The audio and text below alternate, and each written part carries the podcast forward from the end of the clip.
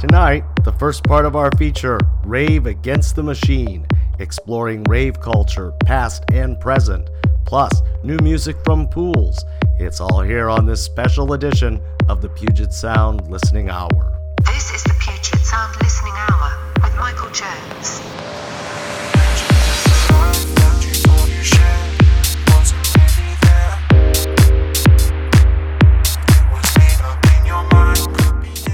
Welcome, everyone. I'm Michael Jones, coming to you from Seattle. Thanks for joining us. This is a special show tonight on a couple of levels. I'll be presenting the first part of an ongoing look at rave culture, past and present, Rave Against the Machine. The report is especially personal to me as I lived through many of the events we'll talk about, including the clubs of Chicago during those early days of house. I'd like to dedicate this report to the memory of Mr. Frankie Knuckles, the godfather of house himself. He's a pivotal figure in dance music culture in tonight's report and in our memories of those early days. March 31st marks the first anniversary of Frankie's passing. A film is being made about him and the warehouse. On Tuesday, March 31st, a launch party for the film is being held at the Underground Nightclub in Chicago from 6 to 10 p.m. 100% of the proceeds will be going to the Frankie Knuckles Foundation, which supports house music history, creation, and performance. For tickets and details, go to theundergroundchicago.com. Then later in the show, we have a new track to debut from our friends, Pools. But right now, our special report Rave Against the Machine.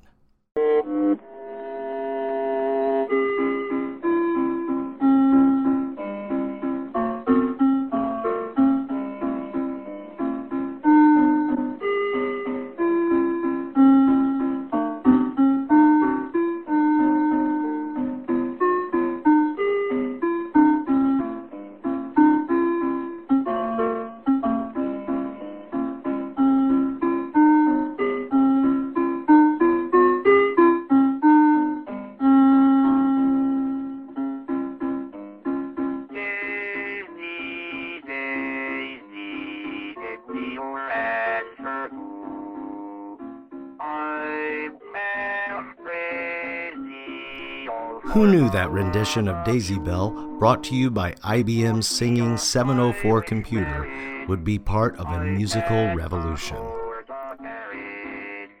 At the time, 1961, many Americans shook their heads and wondered aloud, what'll they think of next? Someday, they told us, machines would take over our jobs and our world. Good evening, my fellow citizens. This government, as promised, has maintained the closest surveillance of the Soviet military buildup on the island of Cuba. Within the past week, unmistakable evidence has established the fact that a series of offensive missile sites is now in preparation on that imprisoned island. The purpose of these Just a year after IBM's singing computer debuted, we held our collective breath, teetering on the brink of nuclear annihilation. The apocalyptic potential of scientific progress had hit home. Hiroshima, Nagasaki, then Cuba. Progress, it seemed, could be the death of us all. A point driven home in this classic moment from Stanley Kubrick's 2001. Do you read me, Hal? Affirmative, Dave. I read you. Open the pod bay doors, Hal. I'm sorry, Dave. I'm afraid I can't do that. Facing a robot ruled future and a world that could end at any moment with the press of a red button, what would you do? You might just get together with your friends and rave against the machine. Our journey through the roots of rave culture begins with the origin of the word, rave. In the late 1950s, the word rave was used to describe, quote, wild bohemian parties in London. And in 1958, Buddy Holly recorded this classic, Rave On.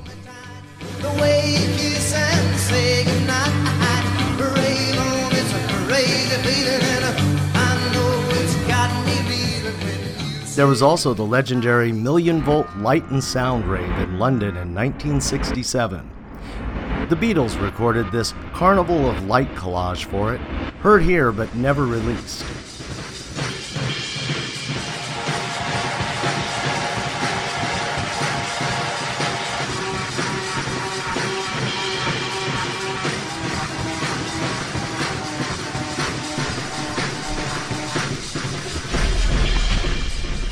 From the late 60s until the late 80s, the term rave was rarely used.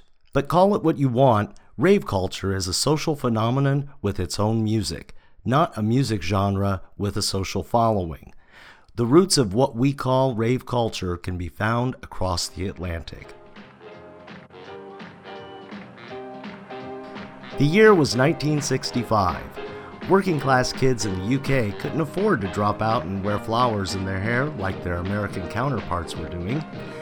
Unemployment surged in the years following World War II. Manchester alone lost 150,000 manufacturing jobs starting in 1961. With empty pockets and a passion for soul, in a world that seemed to have turned its back on them, working class kids raved against the machine. They started all night dance parties with imported records in the abandoned textile mills of Manchester and elsewhere. The owner of London's Soul City Records dubbed it the Northern Soul scene after observing that customers from Northern England preferred Motown over funk. Their superstars included Gene Chandler, So hat,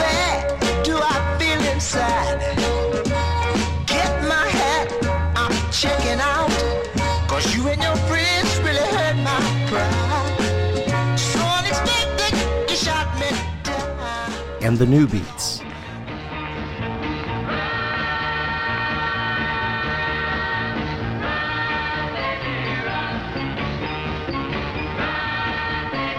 The Northern Soul Party continued through the 70s. Fast forward to 1984. That was the year we were supposed to be under the scrutiny of an Orwellian Big Brother, but rather than feeling observed, many felt ignored. Anyone who was different, it seemed, felt alienated in a country run by a B movie actor and his Hollywood wife. By 1984, AIDS had killed gays and African Americans by the thousands, sending shockwaves through those communities and nearly decimating parts of the underground. Public calls were made to test anyone who could have AIDS and enter their names in a database. Much of the gay underground, where disco had been born in the clubs and bathhouses, was being dismantled. Despite the daily body count, Reagan refused to even acknowledge AIDS existed. He would remain silent until 1987, two years after his old Hollywood pal, actor Rock Hudson, died of the illness. Another epidemic, crack, surfaced in LA and began raging through America's African American communities. Election night 1984 was a seminal moment for many of us. Former Vice President Walter Mondale had run against Reagan for the presidency. A Democrat, Mondale ran with America's first female vice presidential candidate, Geraldine Ferraro, but he looked more like a soggy cornflake than a president for much of the campaign, dashing the underground community's hopes for relief from the Reagan era. On election night, a group of us stood silent, staring at those TV election maps covered in Republican red.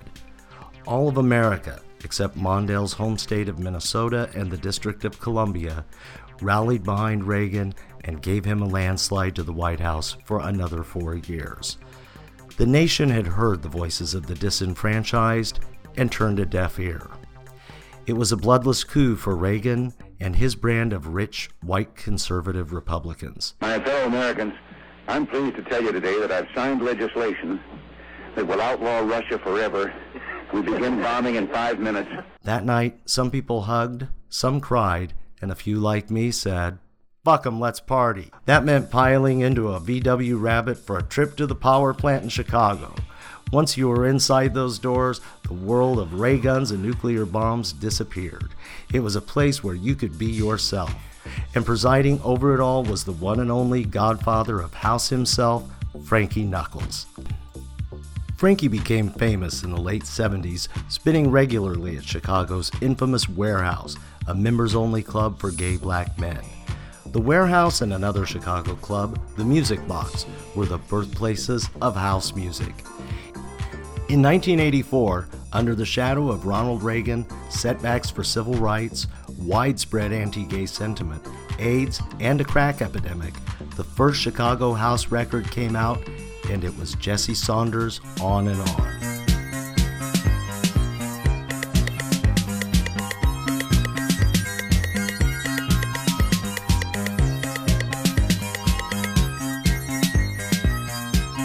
By By 1986, London had caught on to house, and Chicago DJs were already experimenting with a new sound acid house.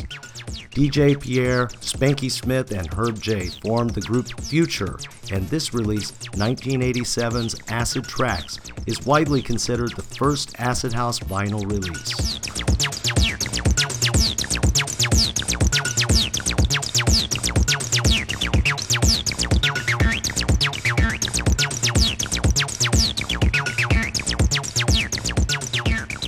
From the resort island of Ibiza, acid house spread like fire across Europe. In the summer of 87, four guys, Danny Rampling, Paul Oakenfold, Nicky Holloway, and Johnny Walker, went to Ibiza on holiday. They were inspired by the island's booming scene to create massive musical events back home. That vacation would set the stage for the huge EDM festivals of today. Acid house parties popped up around London in 88 and 89, complete with smiley face buttons. Later dubbed raves, these parties would soon be imported to the US. While acid burned up Europe in 88, house was dying a sudden and painful death here at home. That year, house music sales plummeted, with less than a tenth of the sales it enjoyed at its height. Just four years after that bleak election night of 1984, the winds of change began blowing across America and Europe. On November 9, 1989, a new era began. Mr. Gorbachev, tear down this wall. When the Berlin Wall fell, the old machine had been destroyed and a new one took its place. Rave culture became energized. We'll explore that in the next part of this report Rave Against the Machine. Our time tonight is coming to a close, but before we go, we have some fresh new music from Pools.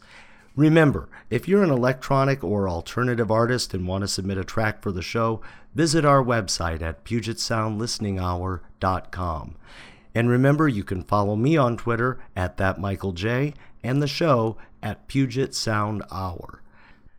Now here's that track I promised you. This is Pools and their remix of Dust Clear's Clean Bandit.